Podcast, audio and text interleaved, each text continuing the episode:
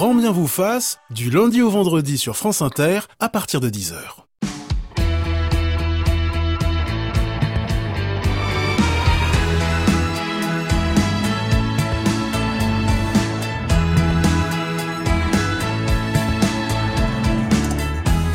Bonjour à tous, soyez les bienvenus dans Grand Main vous fasse. Le sandwich est-il vraiment mauvais pour la santé? C'est notre question du jour. Qui a inventé ce plat pratique où l'on glisse ce que l'on veut entre deux ou plusieurs tranches de pain?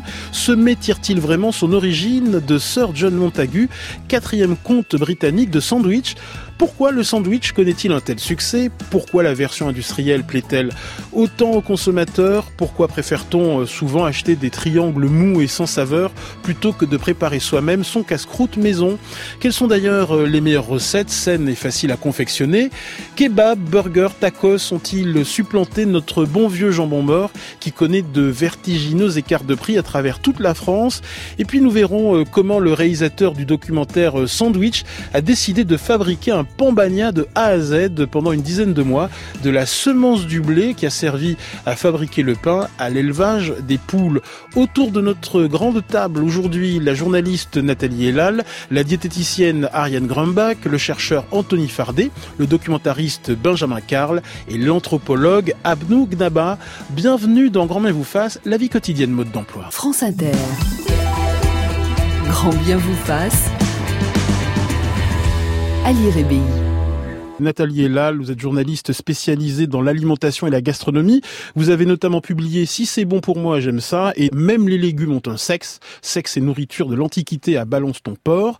Alors un sandwich, c'est donc un mets constitué de deux tranches de pain entre lesquelles on place des aliments froids nous dit le Robert. On verra qu'on peut bien sûr y ajouter des aliments chauds.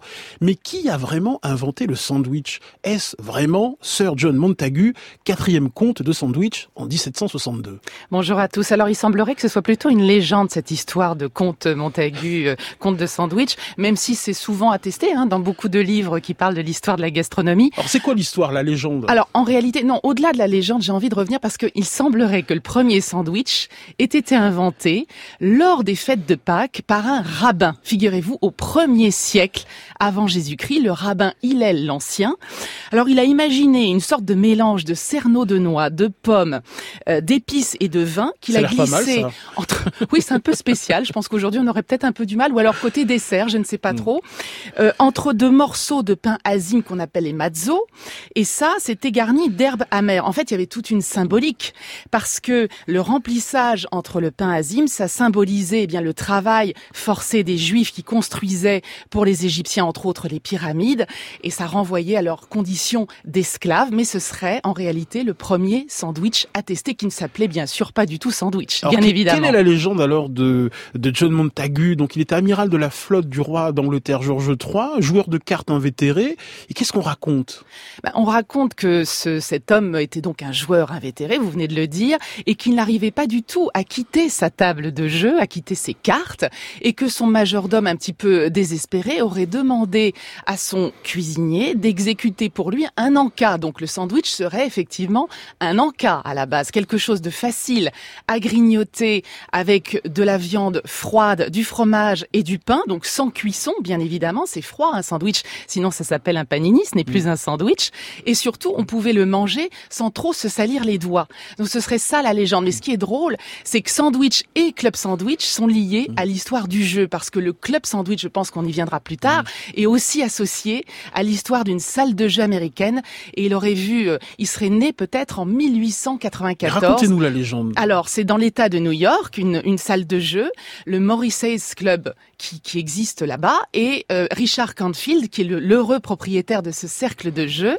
décide eh bien d'introduire ce sandwich, euh, ce club sandwich pour ses joueurs. Donc il arrive en même temps que le solitaire, en même temps que d'autres jeux dans une salle euh, dédiée euh, eh bien aux cartes et à tous les jeux de hasard et d'argent. Et en même temps, la chips est née là-bas. Donc c'est assez drôle. Donc sandwich, club sandwich et chips, qui sont souvent d'ailleurs associés euh, eh bien dans tous les bars un peu chics du monde entier, dans tous les palaces, dans tous les room service du monde, ont été pour toujours associés. Alors Abdou Gnaba, je rappelle que vous êtes anthropologue, directeur de Sociolab, et vous avez publié il y a quelques années un formidable ouvrage, Anthropologie des mangeurs de pain. John Montagu a donné son nom à un mets qui existait déjà, on mangeait des sandwichs avant John Montagu. Alors Nathalie Elal l'a rappelé au premier siècle avant, avant Jésus-Christ, il existait une forme de sandwich, mais au XVIe et XVIIe siècle, le sandwich est désigné sous le nom de pain et viande, de pain et fromage. Ça existait déjà, donc. En fait, effectivement, l'histoire du sandwich est liée au pain. Et il faut savoir que symboliquement et pratiquement, le pain, c'est une assiette qui se mange. Le pain, c'est cette nourriture première qui vous permet de vous nourrir au-delà de tout, c'est-à-dire que c'est la base. Et ensuite, en fonction de ce que vous aviez, de ce que les récoltes vous permettaient d'avoir, alors vous vous nourrissiez ce pain de, de, bah, de tout ce que vous aimiez. Et le sandwich, c'est quoi? C'est ce qui vous a permis bah, de, de se mouvoir. C'est les nomades qui ont qui ont euh, fait en sorte que le sandwich, comme on l'appelle aujourd'hui, soit connu euh, à travers toutes les époques et surtout à travers tous les territoires. Donc le pain, c'est une assiette qui se mange. Le sandwich n'est ni plus ni moins qu'une déclinaison légitime de ce principe de manger du pain en, en, se, se bougeant. Nathalie Elal. Pour reprendre ce que Abdou vient de dire, en effet, le pain est une assiette qui se mange. Et comment donc Puisque au Moyen Âge, le pain servait de ce qu'on appelle le tranchoir, c'est-à-dire qu'il n'y avait pas d'assiette et on mettait tous les mets sur ce pain, ce grand pain évidé, un petit peu brut, qui servait ensuite à la domesticité ou même aux chiens. C'est-à-dire que les nobles terminaient de manger, le tranchoir était imbibé de tous les sucs, de tous les restes, mmh. de tous les reliefs du repas et on le distribuait eh bien aux pauvres, aux domestiques et à qui en voulait. Alors à partir des années 1900, le sandwich connaît un, succès énorme. Il devient de plus en plus populaire dans l'alimentation anglo-saxonne grâce aux boulangeries qui commencent à vendre du pain en tranches, très utile pour préparer des sandwichs, tant pour les travailleurs que pour les élèves. Le sandwich, c'est un mets qui est à la fois prisé dans les milieux populaires et dans le monde raffiné, Nathalie Elal. On retrouve des sandwichs sur les tables de la bonne société à l'heure du thé sous forme de club sandwich et évidemment dans la besace des travailleurs qui cassent la croûte dans la matinée ou à midi. Ou alors à l'heure du thé, c'était aussi les fameux petits sandwichs au concombre ou au saumon ou aux œufs durs, aux cressons, qu'on retrouve d'ailleurs toujours chez nos amis britanniques euh, à l'heure euh, du, du, thé, qui sont vraiment très chics. Mais qu'on ne retrouve pas forcément dans la besace des travailleurs. Non, pour le coup, non. Mais je pense que euh, la besace des travailleurs ne contenait pas des sandwichs à l'époque. C'était plutôt la gamelle contenait autre chose. C'était des nourritures. Il y a eu des casse-croûtes aussi. Voilà, il y a eu des casse-croûtes. On retrouve des témoignages assez intéressants dans la littérature. Par exemple, quand vous explorez un petit peu Germinal de Zola, vous retrouvez le sandwich du mineur qu'on appelle le briquet. Donc ça, c'est typique typiquement du Nord, eh bien c'est un morceau de pain, deux morceaux de mm. pain dans lequel on mettait ce qu'on pouvait. On, retrouve bien tout ça. Euh, Zola décrit cette femme, la Maheude, qui doit nourrir toute sa famille. C'est le premier chapitre du livre et elle cherche désespérément comment euh, remplir le briquet, ce sandwich du mineur, avec ce qui lui reste un tout petit peu de fromage pour le père, parce que c'est celui qui va avoir le travail de force. Et puis les enfants vont passer après. Euh, Ariane Grumbach, vous êtes diététicienne, vous avez notamment publié La gourmandise ne fait pas grossir. Une idée reçue veut que le sandwich fasse grossir. Euh... Alors, en général, on mange, si on mange un sandwich comme un repas, c'est-à-dire qu'on a faim et qu'on le mange en quantité, qu'on se force pas forcément à le finir, hein, parce que ce qui se passe aujourd'hui, c'est que les gens ne sont plus aussi nomades que ce que disait Abdou. Ils l'achètent, ils le mangent devant leur ordinateur, et effectivement, ils le finissent, et il y a une taille de sandwich adaptée à tout le monde. Donc, si euh, on le finit au-delà de son appétit, on peut grossir. Si on le mange tous les jours et qu'il est plein de maillots, peut-être. Mais je dirais que rien d'occasionnel n'est grave et personne n'a vraiment envie de manger des sandwichs tous les jours. Donc si on en mange un de temps en temps, ça pose pas de problème. Et je dirais qu'il faut essayer. C'est pas mal de manger un sandwich et ça peut être une solution quand on n'a pas beaucoup de temps, même si on ne doit pas bouger, parce qu'en fait, il faut essayer d'adapter ce qu'on mange au temps qu'on a. Donc il vaut mieux manger un sandwich tranquillement, si on a un quart d'heure, que d'avaler un, un, vrai repas complet à toute vitesse. Mais ça pose vraiment un problème de manger un sandwich fait maison tous les jours? En fait, personne n'a envie de manger un sandwich tous les jours. Donc dans la réalité, dans la réalité, ça n'existe pas. Mais effectivement, si on, alors d'abord, malheureusement, je, je suis pas sûre qu'on connaisse le pourcentage de gens qui font des sandwichs maison. C'est clair qu'un sandwich maison, c'est meilleur au goût, c'est souvent plus économique et nutritionnellement, on sait ce qu'on met dedans. Mais qui prend le temps de faire un sandwich maison tous les jours? Hein, Moi, je le fais, mais ça m'est arrivé. Même moi qui adore manger, je prends le train, je me fais un sandwich. Au retour, ben, j'achète un mauvais sandwich. Alors vous, Benjamin Carr, bonjour. Euh, vous avez euh, réalisé un très bon documentaire, Sandwich, et vous avez décidé de fabriquer vous-même bah, votre pambagna, mais alors de A à Z. Oui, c'est ça, en partant de. c'est un peu fou, hein. Mais... Ah, c'est un peu fou, et surtout, c'était euh, dans cette logique de dire qu'on fait plus rien nous-mêmes, et en effet, même les sandwichs, parce que ce qui se passe, c'est que on a le, monde du travail, comme il est organisé, fait que bah, il est difficile de se prévoir un casse-dalle tous les midis, que ce soit une gamelle ou un sandwich. Du coup, on va au plus simple. Et le plus simple, c'est souvent bah, les sandwichs triangles euh, industriels ou euh, bah, le, plat de pâtes euh, qui est vendu dans les petits centres commerciaux. Exactement. Ce... Et, et, là, du coup, il y avait, ça portait un peu de, enfin, la tendance à, faire les choses soi-même. Et le sandwich était un peu une évocation de ce, de ce monde où finalement on peut plus prendre le temps de faire les choses soi-même. Donc je suis parti de là. Alors on va y revenir largement tout à l'heure, mais vous avez semé du blé, vous avez élevé des poules. en fait, oui, j'ai fait tout. J'ai, je, suis revenu à la base de tous les ingrédients qu'il fallait pour faire ce, ce pambagna, qui pour le coup est un vrai sandwich de, de travailleurs parce que c'est le, sandwich qu'on mange, euh, comme ils disent à Nice, à la Miranda. Et la Miranda, c'est le, le casse-dalle de, de 10 heures du matin en fait, quand euh, on a commencé la première partie de la journée de travail. Donc c'est pour le coup, c'était un vrai, un vrai sandwich de travailleurs.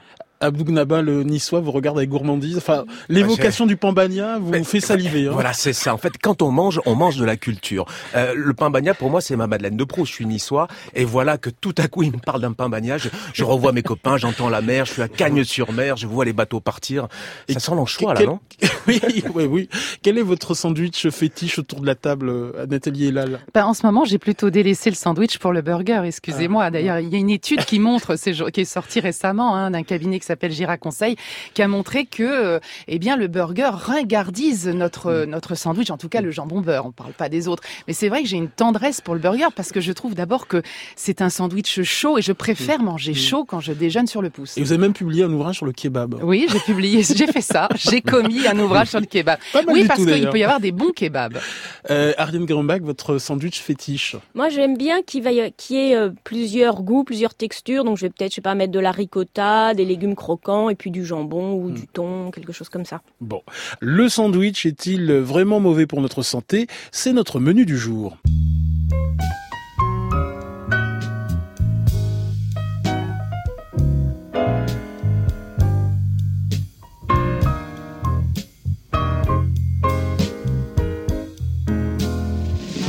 Dansez sur moi, dansez sur moi le soir de vos fiançailles. Dansez dessus mes vers luisants comme un parquet de Versailles. Embrassez-vous, enlacez-vous, ma voix vous montre la voie. La voie lactée, la voie clarté où les pas ne pèsent pas. Dansez sur moi, dansez sur moi, dansez sur moi dansez sur moi,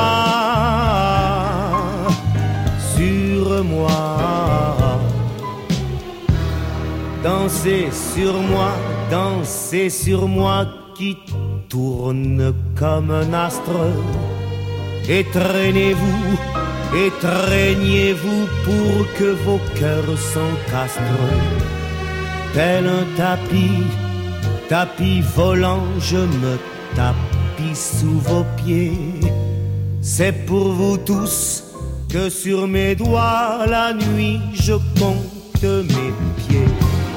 Dansez sur moi, dansez sur moi, dansez sur moi, dansez sur moi. Hé oh ça y est.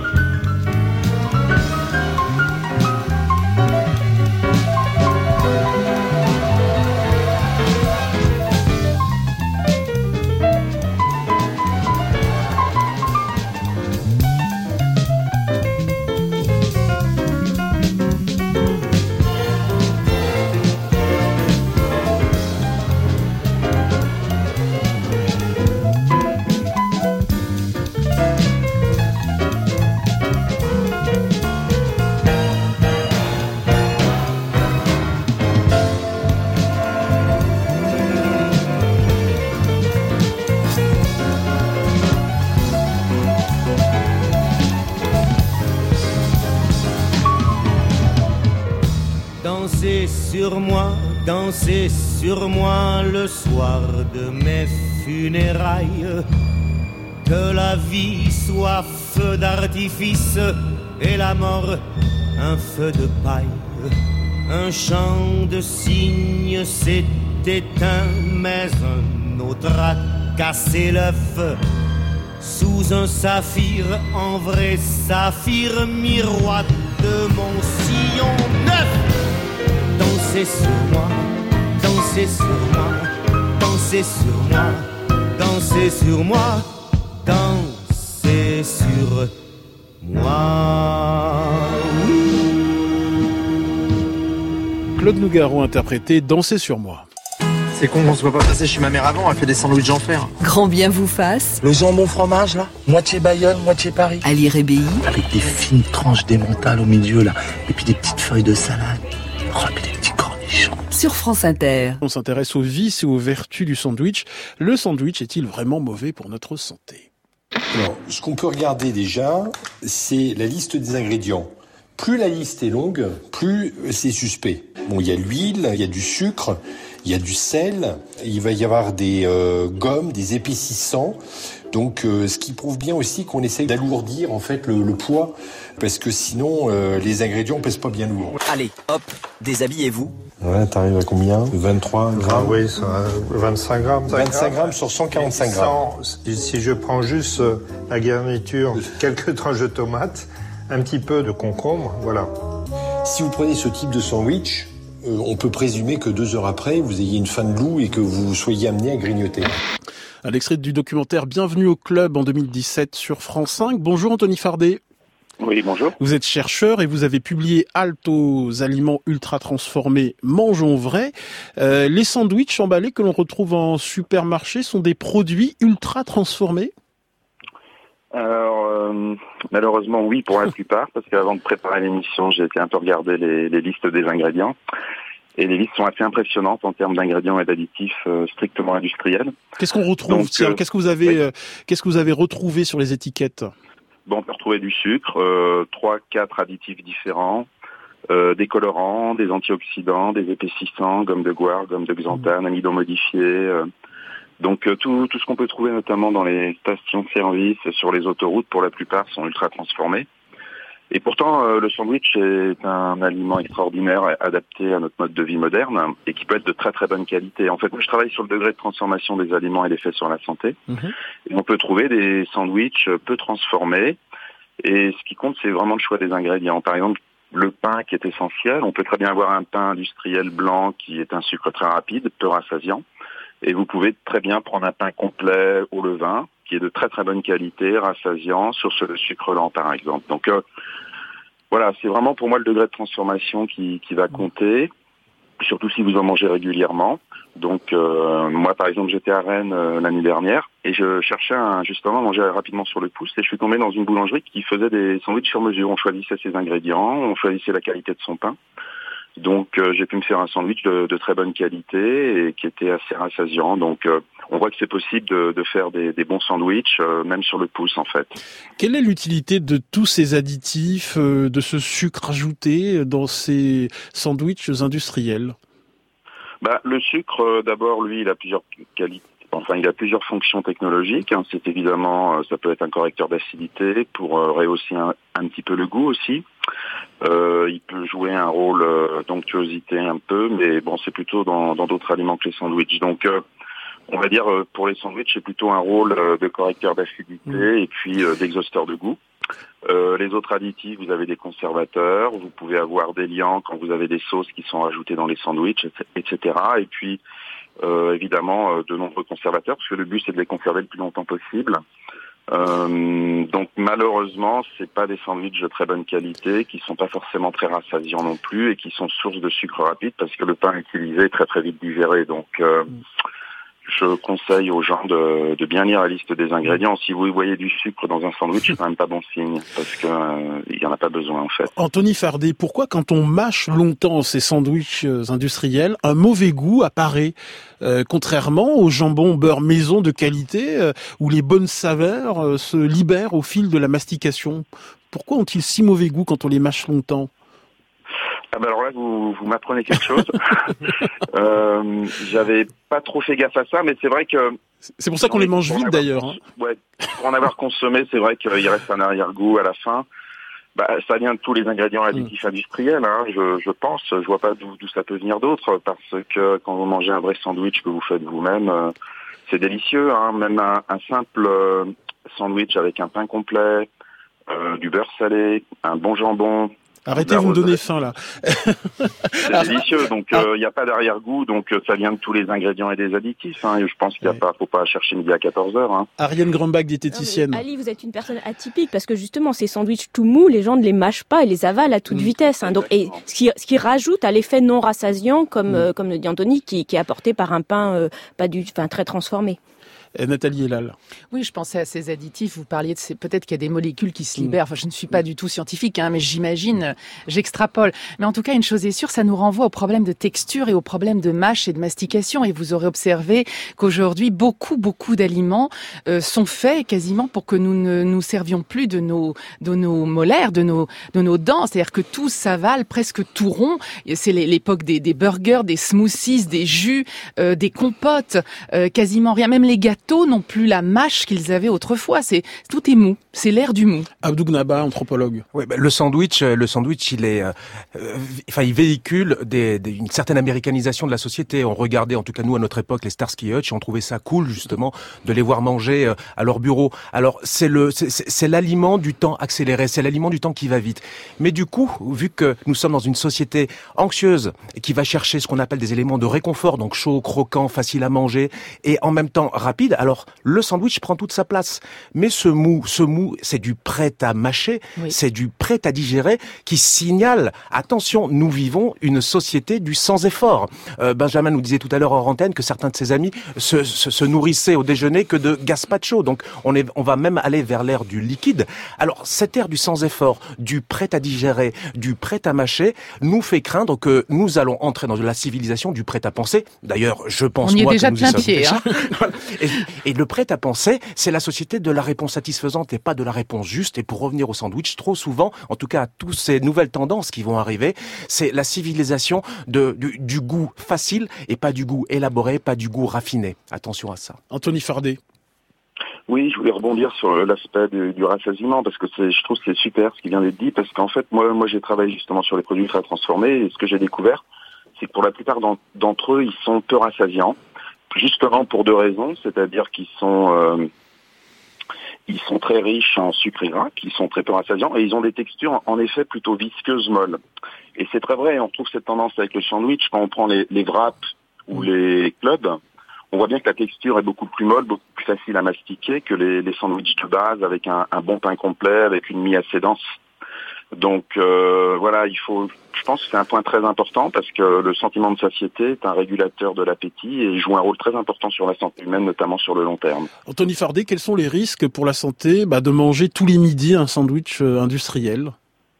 Bah, si on varie pas, euh, ça peut être une perte de diversité alimentaire, donc en termes de minéraux, fibres, antioxydants et vitamines.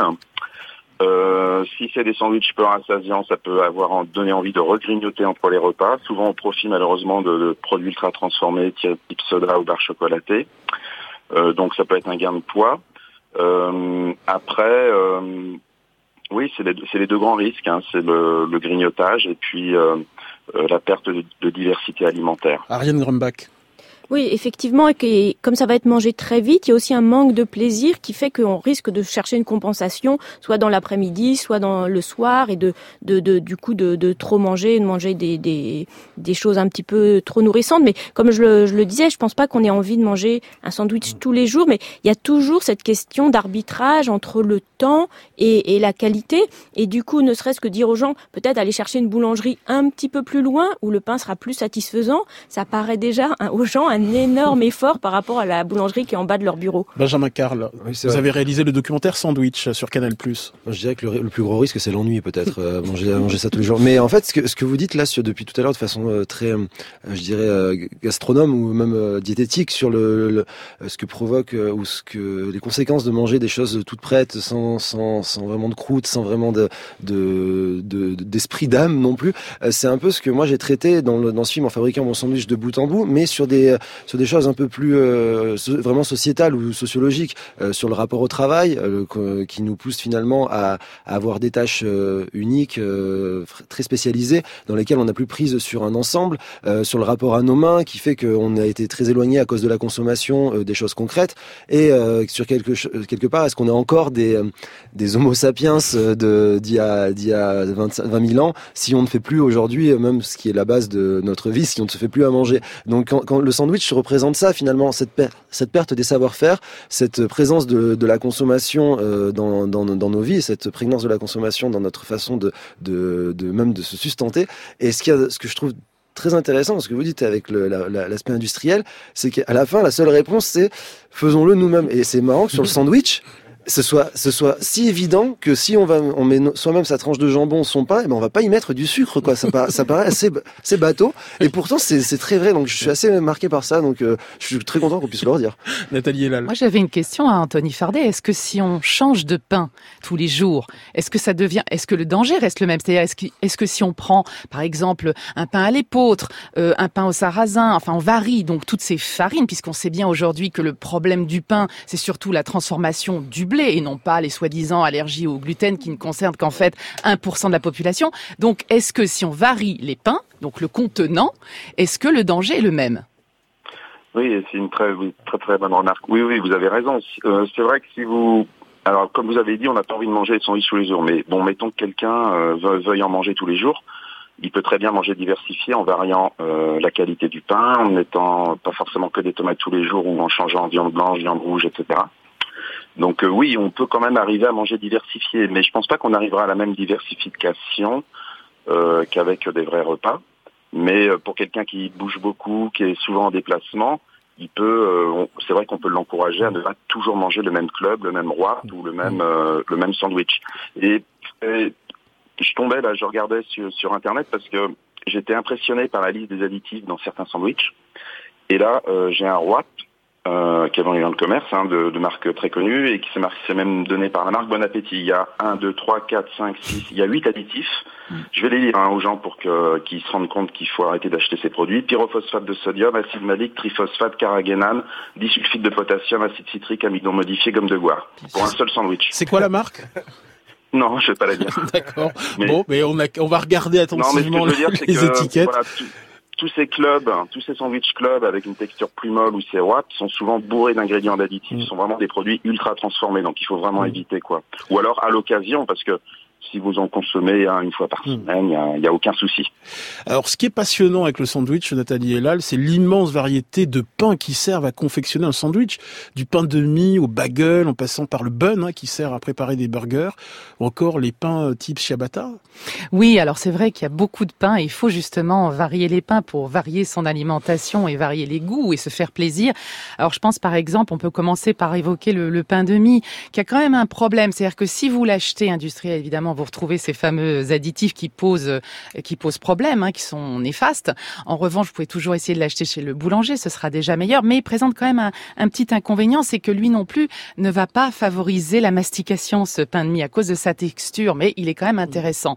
Vous avez le pain suédois, un petit peu oublié ces derniers temps à base un de seigle, hein. un peu moins à la mode. On l'appelle le, sandwich polaire, hein, mm. souvent dans les boulangeries. Donc c'est un pain à base de seigle et de blé. Ça a été inventé, je crois, dans le nord de la Laponie suédoise par un boulanger il y a assez longtemps. Vous avez le pita, le pain pita, le ah. fameux. Alors ça, c'est vraiment emblématique du Moyen-Orient. Tous les Libanais, Égyptiens savent de quoi je parle. On l'appelle d'ailleurs en Égypte le pain baladi. Ça veut dire populaire en mm. égyptien. Alors ça, c'est un pain assez sympa qui contient de la levure, qui est arrondi. Et c'est aussi le pain traditionnel qui accompagne les kebabs, vous mm. savez. Donc vous avez... On euh, ça grec à Paris. Oui, grec à Paris, baladi, ce que vous voulez. En tout cas, c'est un pain qui est bien pratique et assez tendance mm. aujourd'hui. Vous avez le fameux bagel. Alors ça, c'est un pain, il y a toute une histoire assez fascinante, je trouve. Voilà le pain de l'émigration par mm. excellence, parce qu'il est arrivé aux États-Unis, en particulier dans l'État de New York, grâce aux immigrés euh, juifs euh, des pays de l'Est qui l'ont amené avec eux. C'est ce petit pain rond euh, percé au milieu qui est devenu très très à la mode aux États-Unis, qui est arrivé ensuite chez nous. Alors là-bas et même ici, il y a plein de bagels différents, à la fois dans la garniture, mais aussi dans le contenant, puisqu'on trouve des bagels aromatisés aux oignons, au cumin, aux graines de pavot, à plein de choses en fait. Et c'est vrai que c'est intéressant vous oui, je vous donne faim. Ariane je crois que le, le bagel illustre quelque chose qui peut être un, un problème pour le sandwich, c'est-à-dire que je crois qu'on parlait de santé, ce qui est important, c'est d'avoir le maximum de diversité, et que bien sûr qu'on a besoin de féculents apportés par le sandwich, par le pain, mais il faut pas qu'il occupe trop toute la place. Donc c'est important qu'il y ait un pain qui soit pas trop épais pour que il y ait de la place pour la garniture, que ce soit effectivement euh, de, de la viande, des légumes, du jambon, du poulet, de, de, de- di- du fromage, etc. Et je trouve que dans le bagel, c'est vraiment un sandwich où le pain occupe trop de place au détriment de la garniture. D'où l'importance de varier les plaisirs, d'en consommer un de temps en temps. Aussi la ciabatta hein, dont on parlait, euh, Ali, euh, ça veut dire savate en italien. Alors ça, c'est un pain qui est assez intéressant parce que il contient de l'huile d'olive. Il y a une mie très alvéolée, donc c'est assez intéressant avec sa composition. Et puis on peut bien sûr euh, le garnir de, de 10 000 façons euh, possibles, imaginables. Alors Ariane Grambach, une idée reçue veut que le sandwich euh, bah, soit un mets mal équilibré, pas très bien équilibré. Est-ce que c'est Alors, alors il y a quelque chose qui, qui est très important à savoir, c'est que l'équilibre il se fait dans la durée et on n'est pas obligé que chaque repas soit équilibré. Et je dirais qu'il vaut mieux éventuellement manger un bon jambon beurre, même s'il n'y a pas de légumes dedans. Hein, si on fait un repas sans légumes, on va pas tomber malade ou être carencé, que se forcer à prendre un sandwich, je sais pas, par exemple thon, mayonnaise, où il va y avoir une vague feuille de salade, des tomates qui n'ont pas de goût. Donc, faut pas s'obliger à mettre des légumes dans le sandwich. Après, ça peut apporter de la texture, du goût, du croquant, mais là encore, on en revient à la, à la qualité. Et l'important, c'est vraiment de préserver une diversité alimentaire euh, au global. Donc, ne pas culpabiliser de faire de temps en temps un, un repas sandwich. Rien d'occasionnel n'est grave. Mais vous parliez du travail, c'est aussi ce réapproprier sa pause repas. Et peut-être que des fois, on mange des sandwichs parce qu'on ne prend pas le temps de faire une vraie pause. Je voudrais quand même signaler qu'il y a souvent autant d'additifs dans une barquette de carottes râpées industrielles que dans un sandwich industriel. Il faut quand même se souvenir de ça, c'est important, je pense. Abdou Gnaba, que vous inspire euh, euh, le sandwich? Je m'adresse à l'anthropologue. Vraiment manger, c'est manger de la culture. On l'oublie, euh, mais il y a quand même un esprit dans tous les aliments. Ce ce ce, ce dont on meurt, c'est justement le de, de couper l'aliment de son sens. Or Puisque le sandwich est fait de pain, le pain, c'est ce qui a donné copain, hein, être avec, compagnon, kumpane, partager le pain. Euh, donc, du coup, il y a un paradoxe fabuleux dans l'ADN du sandwich, puisque c'est quelque chose qui se mange seul, a priori, avec un aliment qui est fait pour être partagé. Si le pain, c'est le symbole de la commensalité, le sandwich devient le symbole de l'individualité.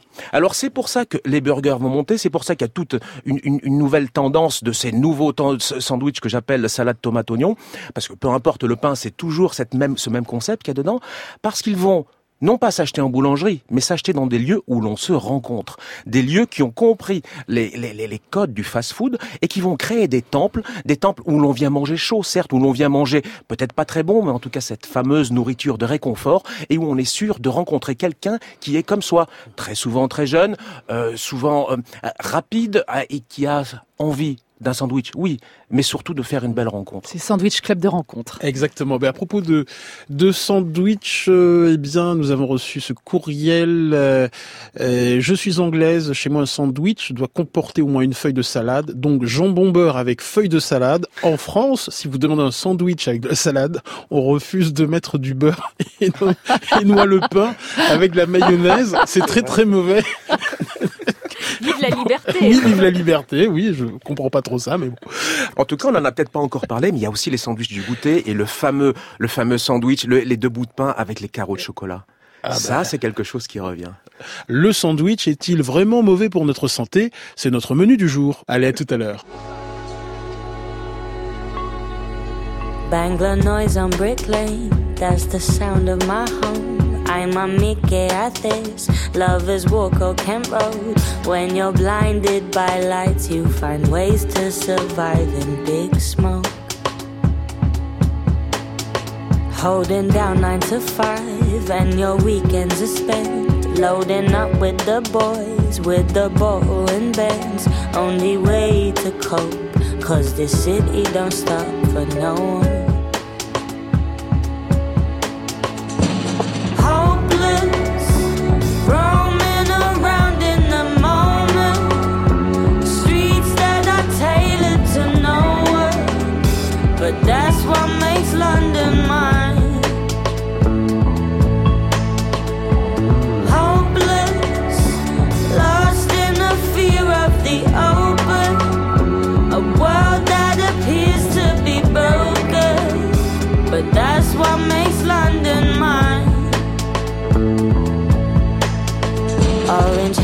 Street light down Madeira I go.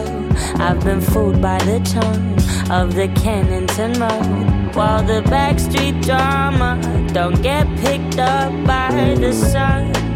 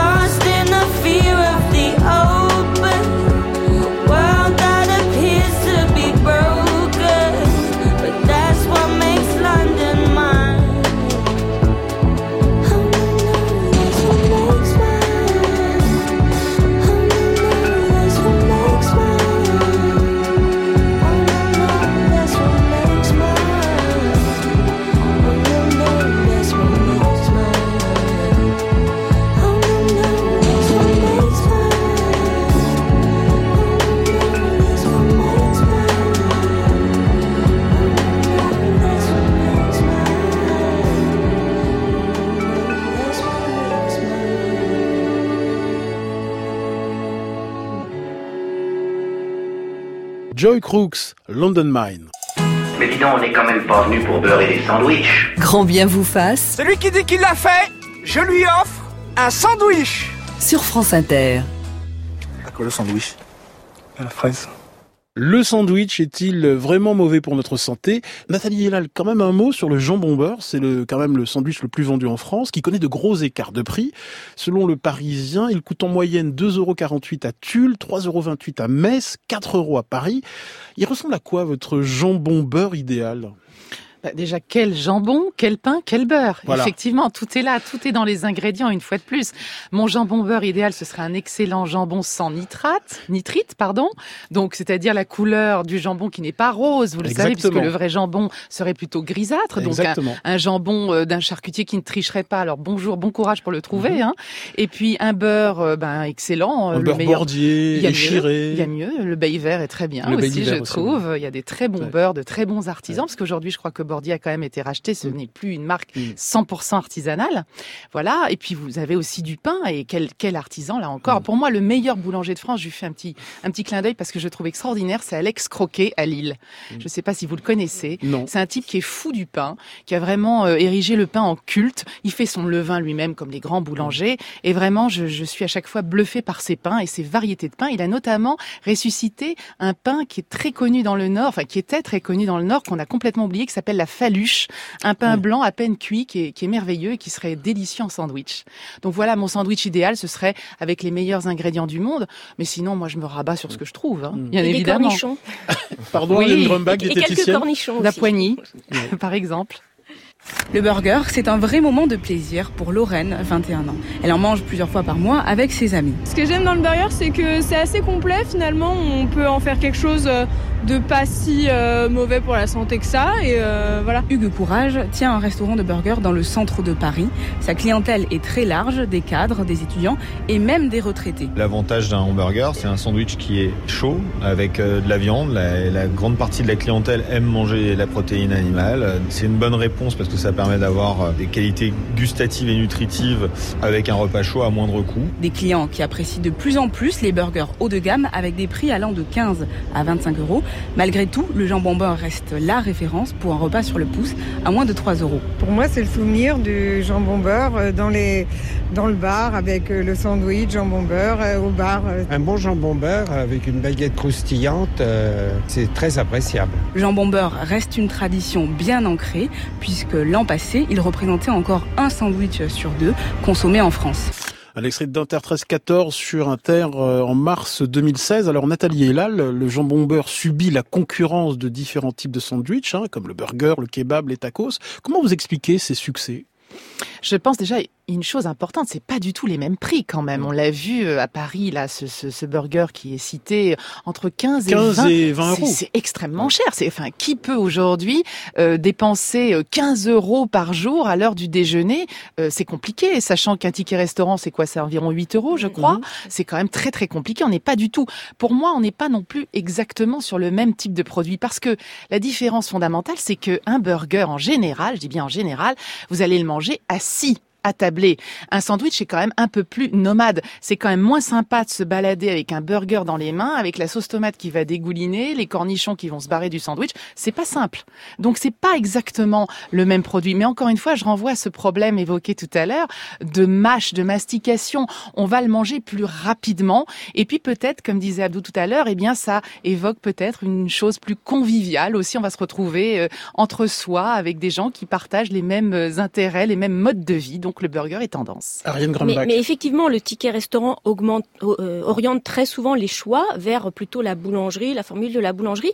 Et moi, j'ai une suggestion euh, aux boulangers en termes de, de plaisir et de, et de variété, c'est qu'ils fassent les mêmes sandwichs, mais qu'ils prennent quelques minutes le matin pour les couper en deux, ce qui permettrait de manger un demi-sandwich et une salade, ou deux sandwichs de goûts différents pour avoir différents aliments et plus de plaisir.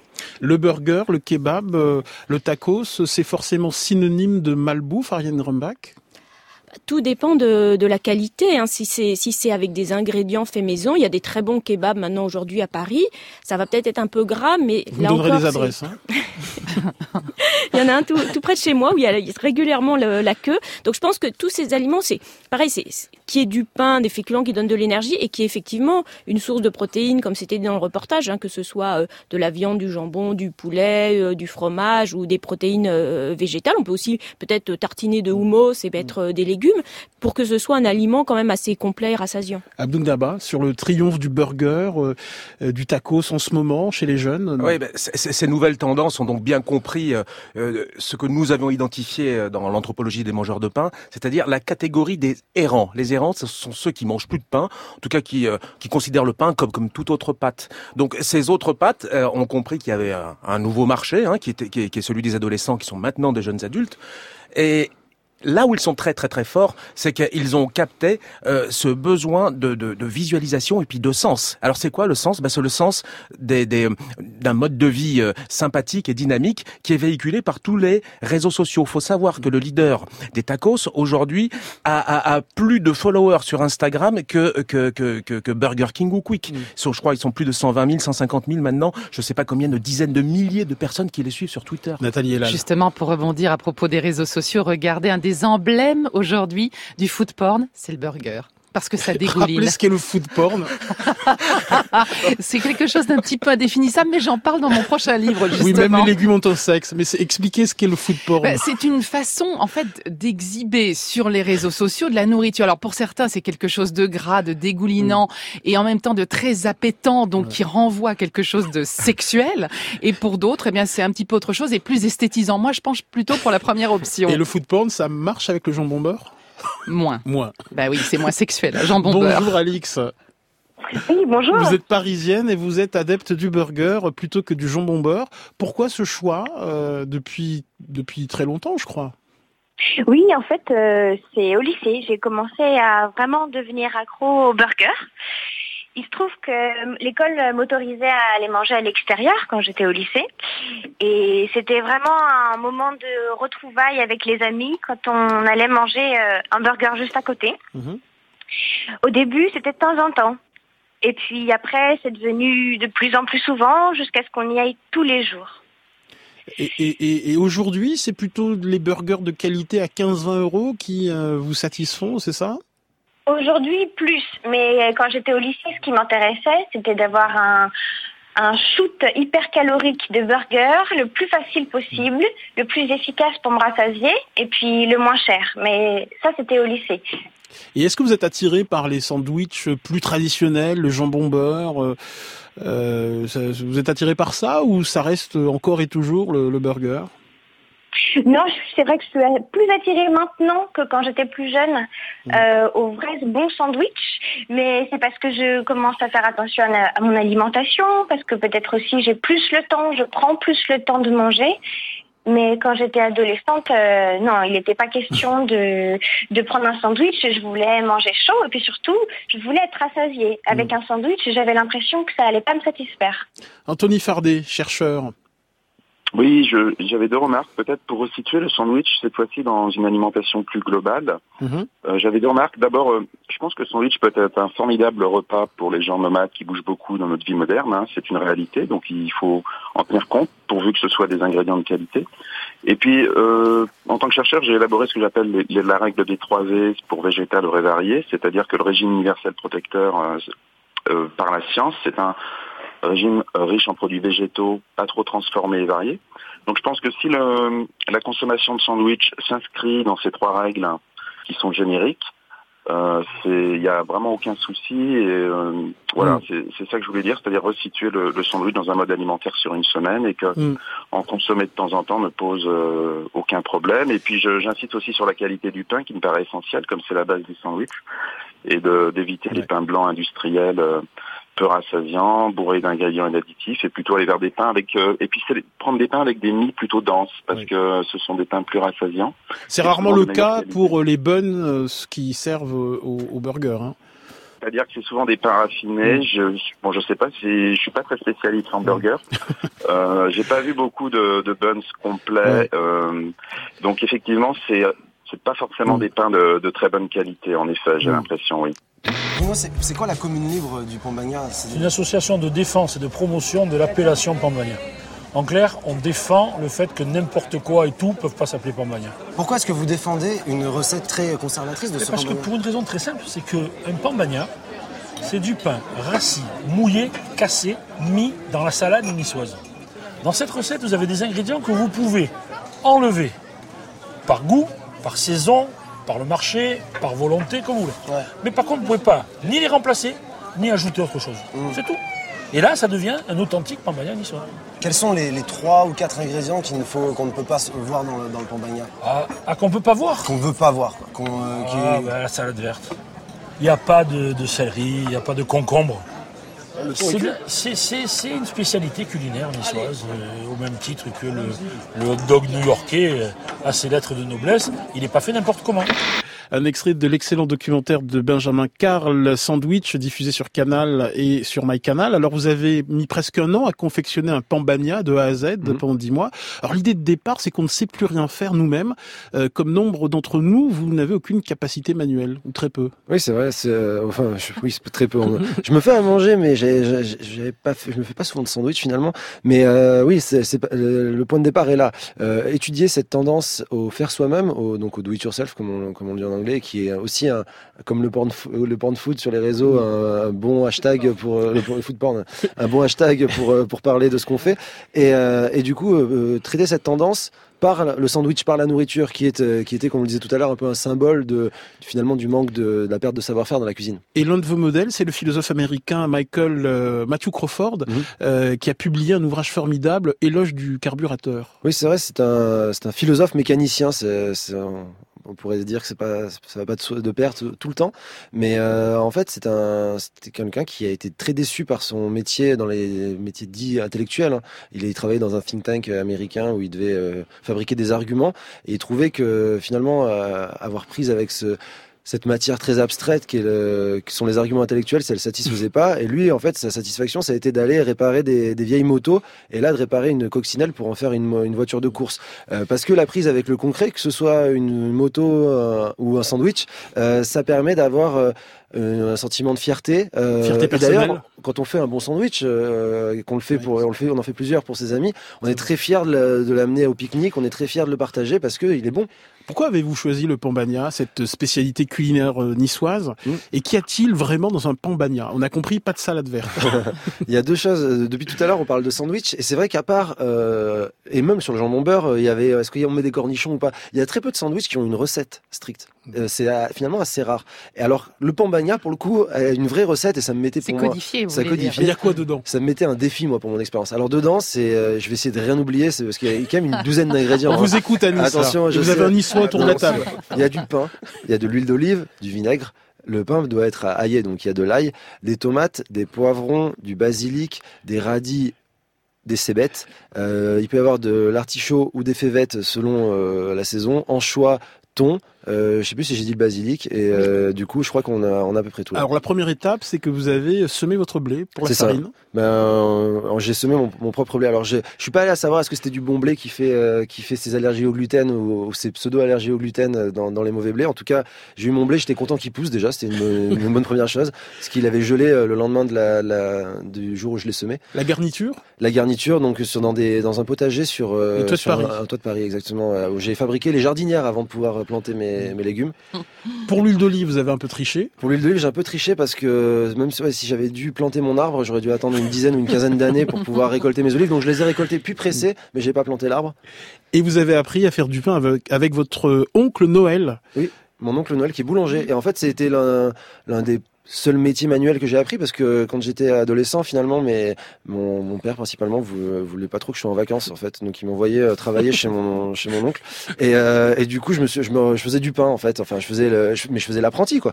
Et là du coup j'y suis retourné euh, ben, presque 15 ans après pour réapprendre ces gestes et ce, et ce savoir-faire quoi mais que j'ai eu du mal à, à intégrer totalement. Et vous avez pêché votre ton? J'ai pêché mon thon. Mais c'est vrai, hein Oui, j'ai pêché mon thon. Alors j'ai d'abord euh, participé à la pêche à l'appât parce qu'en fait on pêche d'abord l'appât, donc les sardines, les anchois, qui ont permis d'avoir les anchois aussi pour le sandwich. Et euh, cet appât vivant sert à, à, pêcher le thon le lendemain. Donc 23 euh, heures en mer pour pour pêcher le thon. ça Au Pays Basque, donc entre à Saint-Jean-de-Luz le point de Et vous avez fabriqué vos conserves de thon qui donnent vraiment envie, hein Dans des bocaux en verre là. Oui, c'est ça, dans les vieux bocaux, dans les vieux bocaux en verre, la, la, conserverie de base quoi. Et chez des, chez des gens, donc les parents de mon, mon co-réalisateur Félix Ségère, qui eux le font euh, tous les ans en fait finalement. Et c'est une habitude pour eux de, de, conserver le thon. Et euh, pour éviter encore une fois de l'acheter, avec ce truc qu'on entend sur les sandwichs, quand je lui demande à son père pourquoi est-ce qu'ils font ça, il dit bah parce qu'on est gourmand. Je dis mais dans ce cas-là pourquoi vous l'achetez pas dans les, dans les dans les dans les magasins? Il dit mais parce que c'est dégueulasse. et euh, parce que quand on a l'habitude de le faire soi-même, et ben en fait il y avait une réponse très terrienne. Mais et il donne quoi finalement ce, ce eh ben, il avait le goût du de la, de la mission accomplie. Euh, on va dire, c'est-à-dire, il avait le goût de... un, peu étouffe chrétien. Je crois que le, le chroniqueur culinaire Laurent Mariotte l'a goûté. Il, il était très poli avec vous. Oui, très poli. Mm. Non, en fait, j'ai eu un petit souci avec le pain et c'est parce que c'est un. En fait, j'ai, j'ai certainement pas laissé laisser euh, reposer assez longtemps la pâte.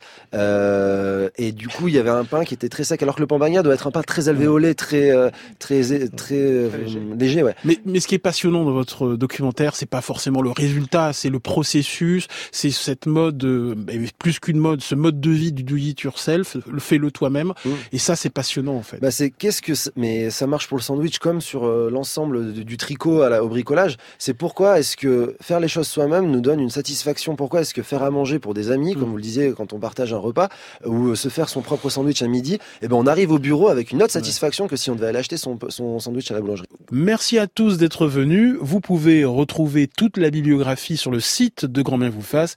Belle journée à l'écoute de France Inter.